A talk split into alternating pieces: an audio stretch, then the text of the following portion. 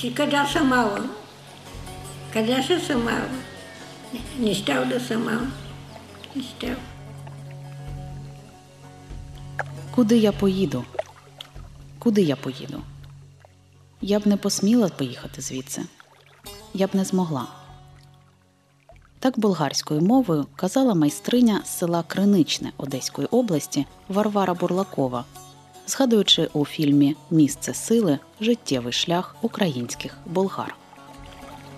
І це про нас.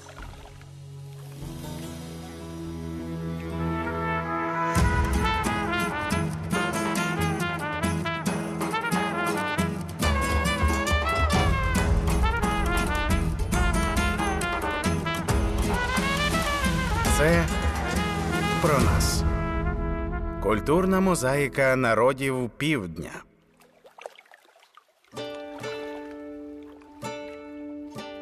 Болгари одна з найбільших національних меншин, яка проживає в Україні. В різних областях, але здебільшого на півдні, їх налічується близько 200 тисяч. Таврійські, бесарабські, кримські болгари всі вони мають свою унікальну історію: історію переселень, боротьби, виживання та неабиякої сили, щоб зберегти свою унікальність. Поява болгарського населення на території сучасної України пов'язано з російсько-турецькими війнами, які відбувались у 18 та 19 століттях. І саме тоді частина болгарського населення за допомогою російської армії, ну а російська армія вела війни на Балканах, е, вона переселялася е, на територію Бесарабі, в район Буджака. І саме там виникли перші болгарські поселення, Е, виник Болград е, як столиця е, бесарабських е, болгар. І тривалий час, власне, це було місце зосередження е, культурної активності болгар на території Російської імперії. В Надазов'ї болгарські колонії з'явились у 1861 році, розповідає директор Центру близькосхідних досліджень Ігор Семиволос. Зміни відбулися після закінчення Першої Кримської війни. В результаті мирної угоди частина території, на яких мешкали болгари, мала відійти Румунії. І далеко не всі болгари е, погоджувалися залишатися на території Румунії, і російський уряд тоді запропонував у цій частині болгар переселитися на територію, ну яка залишалася тоді в Російській імперії, і е, власне тоді е, була отримана грамота на володіння землею в Приазовських степах. Поселення, які зайняли болгари, належали ногаям. Тих, в свою чергу, масово переселили в Туреччину, тодішню Османську імперію. Перші роки після переселення для болгар були дуже важкими.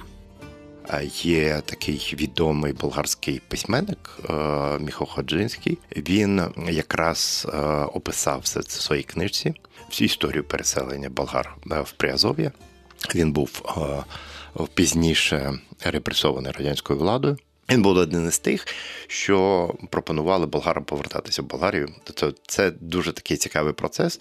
З одного боку відбувалася міграція болгар на територію Російської імперії, які відповідно до їх уявлень тікали від Османського іга. А з іншого боку, були певні зусилля для того, щоб повернути болгар. Це вже особливо, коли Болгарія стала незалежною державою, тобто об'єднати болгар всіх в одній державі.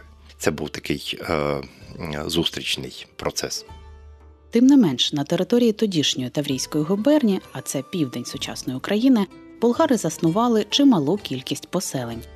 Слід сказати, що от якщо подивитися на архітектурну традицію, то переважна більшість болгар, які вони мешкали на Бесарабії, вони мали подібну до румунської архітектурної традиції. Це Касамара, це довгі ці будинки. При Азов'ї такого не було. Тобто Касамара таких будинків практично не було, а болгари будували будинки за німецькою архітектурою. тому що там е, поруч з болгарами знаходилися німецькі колоністи. Е, Там е, на 14 рік там до більше ніж 100 тисяч е, німців мешкало на території Запорізької області, і вони запозичили саме німецьку архітектуру для будівництва цих будинків. Хоча, звісно, там є певні болгарські орнаменти, оформлення будинку, відповідно, три вікна і таке інше. Тобто, це розмальовка, відповідно, стін. І, ну, відчувається, значить, одразу, коли ти в'їжджаєш, там, наприклад, в болгарське село, зразу можна побачити особливості. Довгий час таврійські болгари були звільнені від податків, також їх не забирали в армію. А період з 1880 до 1914 років називали золотою добою надазовських болгар. Тому що колонії дуже швидко розвивалися, містечка багатіли.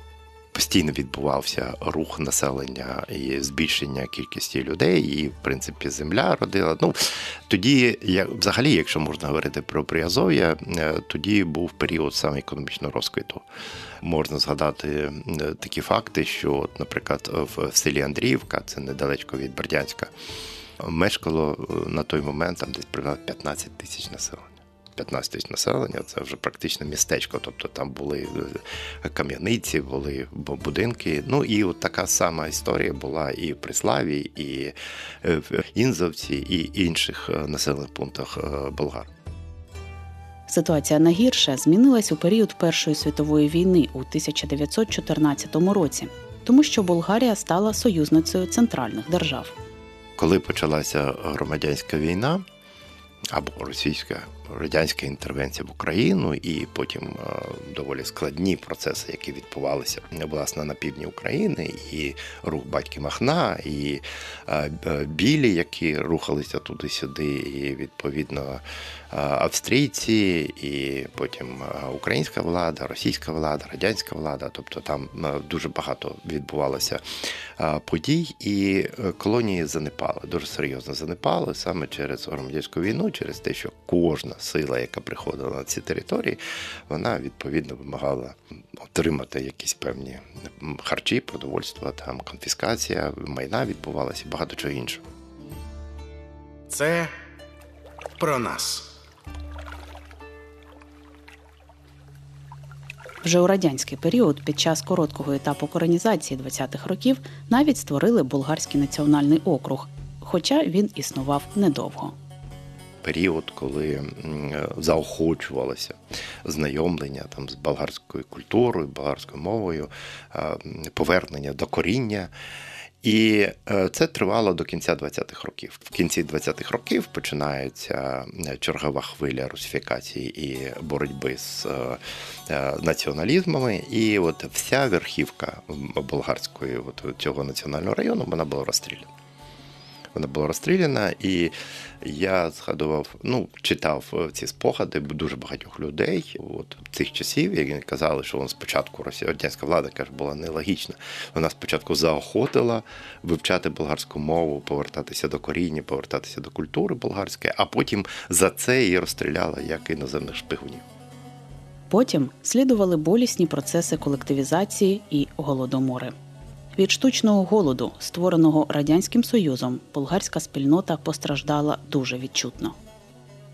поруч з селом Ботєва, там біля церкви є великий монумент голодомору, і там, от якраз е, на відміну від багатьох інших монументів, які я бачив, е, там якраз от прізвища людей, які загинули під час голодомору, там написано, хто вони національністю. І там болгарин, українець, болгарин, українець.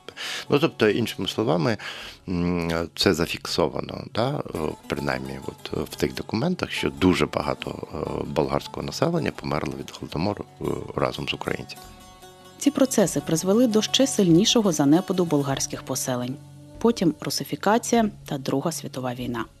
Болгарське населення знов сприймається вороже. Тільки з Криму разом з кримськими татарами та іншими народами у 1944 році депортували понад 12 тисяч болгар. Велику кількість людей відправили у трудові табори на Урал та в Центральну Азію. Ті, хто, наприклад, намагався уникнути цього, вони просто позбувалися національності, ну, вони називали себе українцями. Тобто був серйозний удар по, по болгарській спільноті цього періоду, цей період. І це визначило довгий час, е, довгий час і стан болгарської спільноти. Вона була замкнута, вона була ну, замкнута на собі. Тобто вони назовні практично не е, маніфестували своїх е, там традицій, і от все це відбувалося в замкнутому колі. Це тривало до середини 60-х років. Потім ставлення до болгар у радянському союзі пом'якшилось, бо сама Болгарія вже була соціалістичною країною.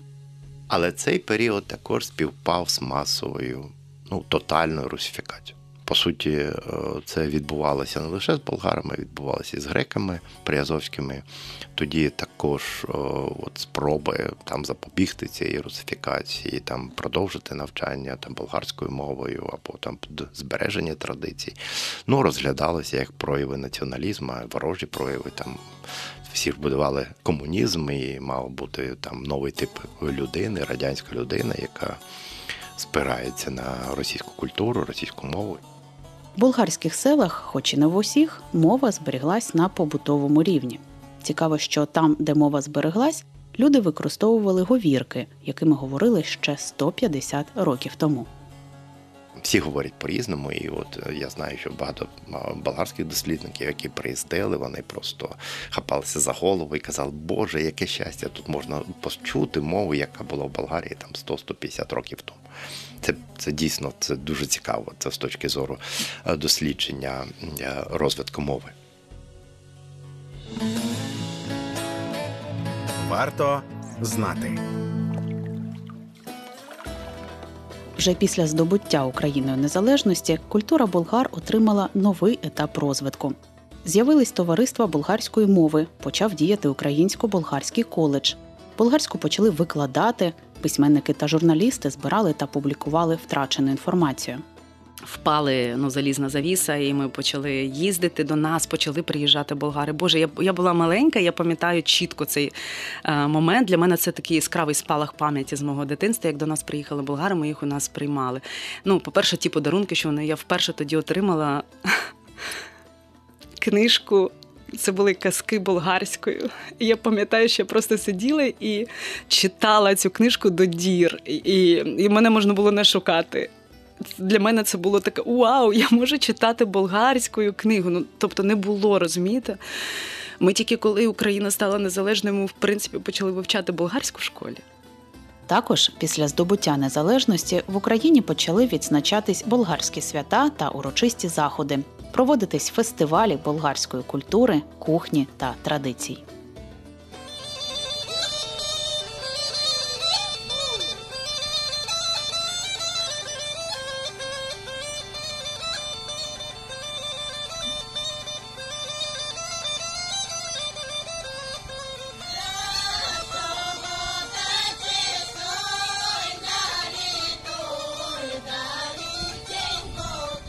Культура болгар прекрасно збереглась і на теренах Бесарабії, де мешкає переважна більшість українських болгар.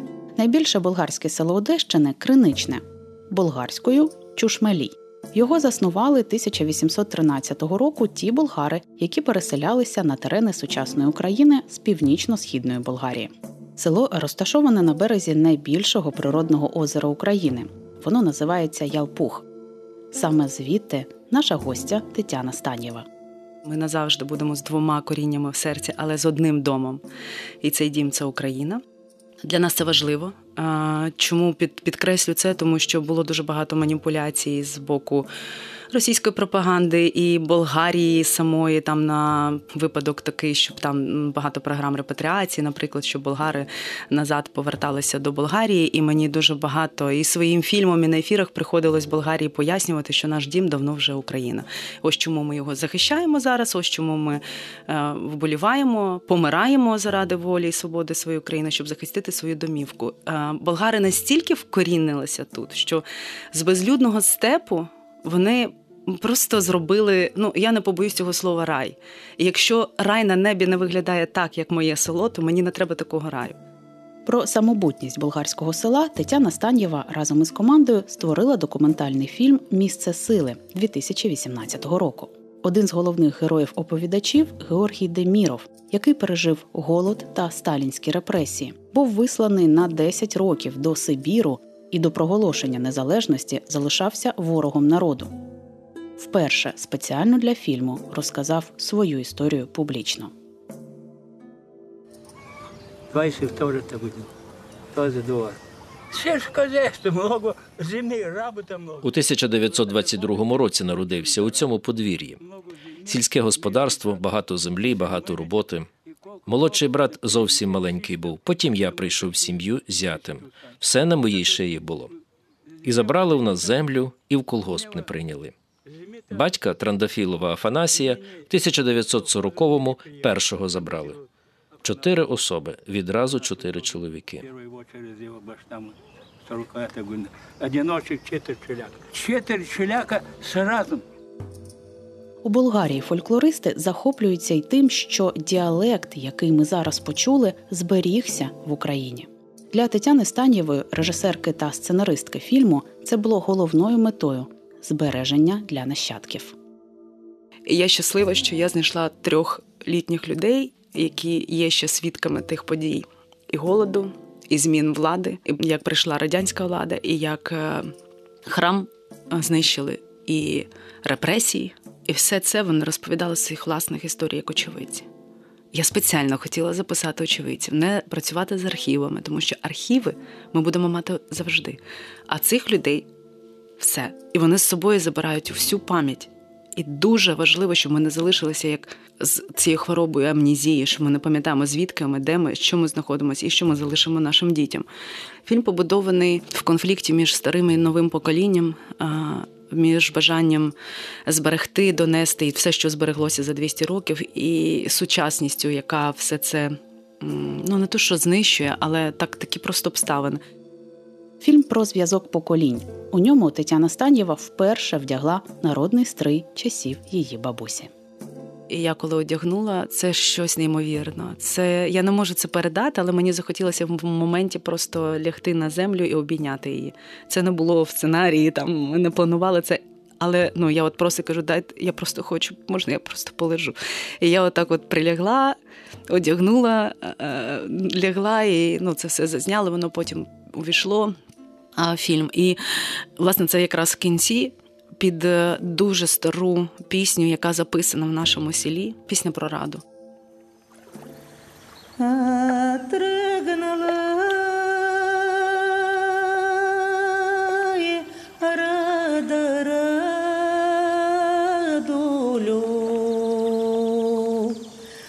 Вечер будет,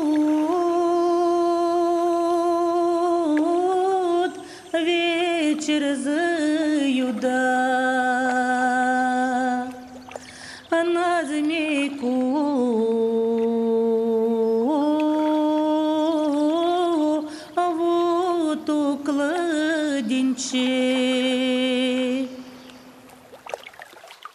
Це про нас. На смак і запах. Болгари України багато працюють на землі, а ще роблять вино, яким пригощають гостей. До вина подають національні болгарські страви. Основні їхні інгредієнти бринза, яйця та молоко. В місцевій кухні багато овочів. Є різні варіанти приготування фаршированого перцю. Його фарширують рисом, м'ясом та цибулею. На столі українських болгар також можна побачити страви, схожі на кримсько-татарські, м'ясний пиріг кубете чи курбан з баранини. Рецепти курбана передають з покоління в покоління. А популярною випічкою місцевих болгар є міліна печені вертути з борошна. Туди додають сир, яйця та топлене масло. Тісто треба розкатати дуже тонко. Це робить випічку повітряною. Міліну готують напередодні важливих родинних свят, весілля, хрестин, закладання нової будівлі, святкування Нового року тощо. Свята болгари відзначають як українські, так і власні національні. Наприклад, е, Лазарев день. Як Тріфан Тріфон Зарязан, це свято літургійного обрізання е, виноградної лози.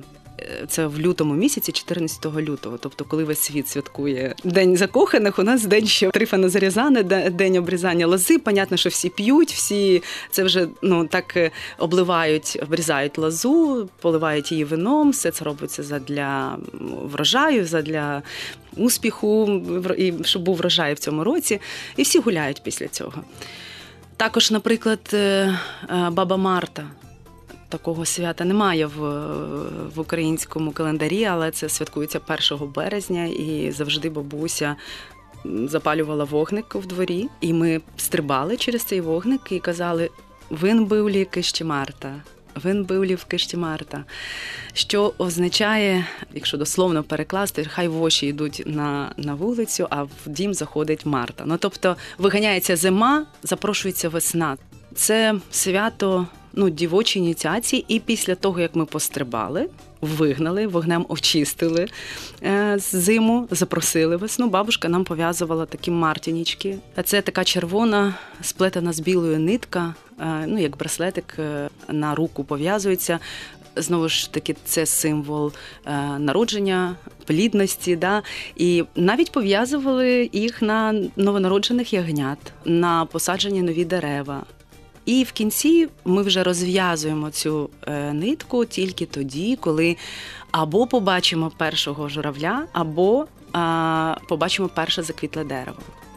Мартинички після цього кладуть або під камень, або пов'язують на дерево та загадують бажання.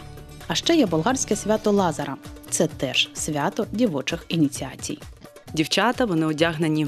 в Спеціальні костюми, які бабуся нам готувала завжди. Я в дитинстві лазарувала, і потім вже був був якийсь період, коли там дуже стрибнула урбанізація, всі почали виїжджати з сіл, і якось притихло. А зараз дивлюся, всі знову відновили цю традицію. І, ну, Практикують її. Ем, дівчата одягнені, тобто є там боянець, булка, сердічка, курічка. Ну я не знаю, як це перекласти. Ну тобто спеціальний такий, такий одяг. е, Ну там булка, це як типу наречена. Це як театральне представлення, таке вони співають певні. Пісні обов'язково на певний будинок. Якщо це е, будинок на перехресті, який кутовий, ну тобто немає сусідів з одного боку, да? то там співається одна пісня. Якщо ми заходимо в дім і там є новонароджена дитина, то там співається друга пісня. В болгарських селах традиції зберігаються і зараз. З іншими культурами та звичаями можна жити навіть через дорогу, дружити, поважати, але плекати своє.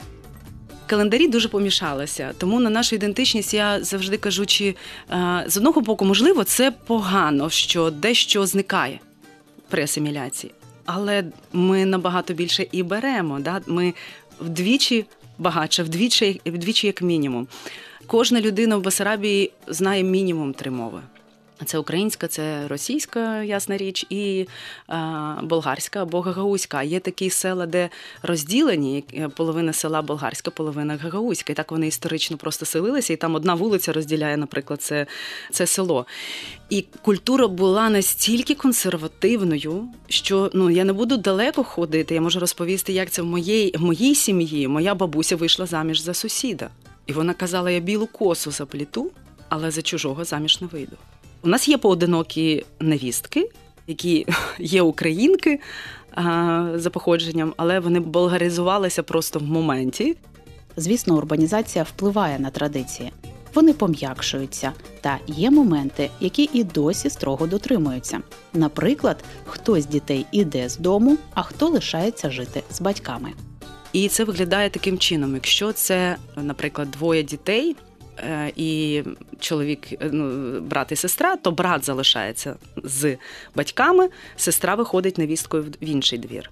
Якщо це дві сестри, молодша сестра залишається доглядати батьків, жити з батьками, і відповідно хата залишається їй, а старша сестра йде невісткою в чужий будинок.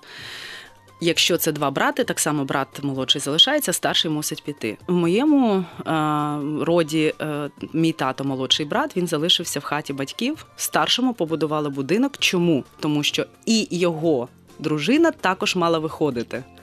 І тільки в таких випадках будують будинки нові.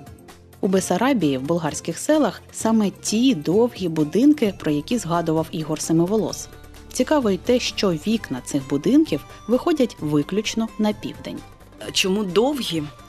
У нас вони такі довгі і декілька виходів в двір. Ну, тобто, це не те, що я розказую тільки про мій будинок. Ви заходите в село, ви просто ну, мій ще короткий порівняно з іншими, які, бо мій, мій ще дуже старий. І декілька виходів в двір, е, кухні і туалети були завжди ну, на вулиці, тобто в дворі. І кухня літня, і взагалі кухня основна вона була, вона завжди була напроти будинку е, в дворі. І тобто всі в домі могли проживати до чотирьох поколінь. Тобто бабуся з дідусем, мама з татом, і там діти вже дорослішують, і, наприклад, е, там хтось вже одружується. Розумієте? Ну тобто, ну і там вже народжують. Тобто, реально до, до чотирьох поколінь може бути в одному будинку, і кожен мав свій вихід в двір. Ну, типу, як під'їзд, я не знаю, з чим це порівняти. Ну як свій свій вхід. А що ж сьогодні?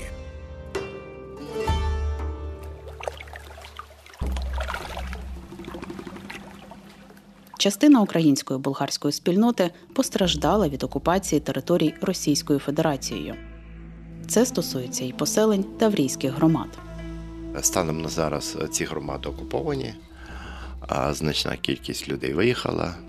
Ті, хто лишилися там, перебувають в скрутній ситуації, вони виживають. Чесно кажучи, дуже важко уявити собі, що там буде після повернення. Ситуація доволі складна. Питання колаборації, виживання і всього іншого. Відповідно дій окупантів, е, репресій і тому подібне. Окремо варто сказати і про вклад болгар України у боротьбу проти російської пропаганди. Я дуже часто розповідаю. В Болгарії, ну коли там російська пропаганда використовує е, нацменшин, нас е, маніпулює тим ну, в своїй пропаганді, кажучи, що Україна притісняє українських болгар і не дає їм е, вчити болгарську мову. Я сама ж медійщик, да? я сама журналіст. Я знаю, як робиться пропаганда, ну як вона фабрикується.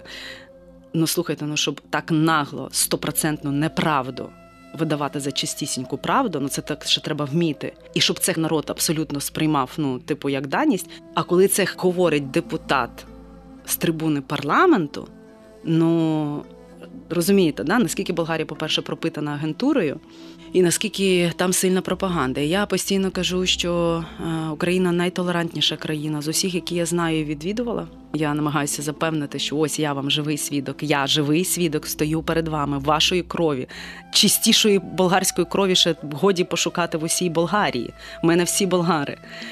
І я стою перед вами вашою мовою, кажу вам. Що це неправда, і і, і все одно це стіна. Ну ну є. Я сподіваюся, що є результати моєї роботи, моїх м, зусиль. І ну не сподіваюся, я бачу її, вона є, але все одно залишаються все одно ці обмануті люди. Також болгари України впроваджують культурні проєкти, як от міжнародний фестиваль етнографічного та антропологічного документального кіно Око, який цього року розширює кордони, щоб прокладати мости між культурами. Цього року він фізично в Софії, і на майбутнє ми хочемо, щоб цей фестиваль проводився як в Болграді в Україні, так і в Софії в Болгарії. І був такий проект, як місточок між нашими країнами, де ми покажемо три програми: міжнародна програма, е, повнометражна і короткометражна, і національна програма болгарська і національна програма українська. В українській національній програмі будуть переважно фільми про війну. Окремо буде онлайн-програма титрована болгарською на Нетера. І для українців я дуже всіх запрошую з 1 по 7 жовтня будуть всі фільми викладені з українськими субтитрами на Мегого. Загалом Україна стала домом для представників та представниць понад 100 націй. І навіть в умовах повномасштабного вторгнення надзвичайно важливо зберегти мову, культуру та звичаї кожного народу.